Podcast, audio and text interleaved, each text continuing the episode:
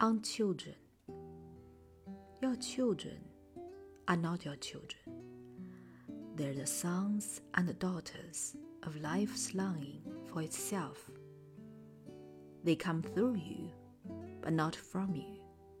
And though they are with you, yet they belong not to you. You may give them your love, but not your thought, for they have their own thoughts. House their bodies, but not their soul, for their souls dwell in the house of tomorrow, which you cannot visit, not even your dreams.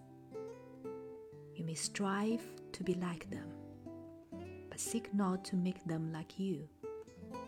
For life goes not backward, nor tarries with yesterday.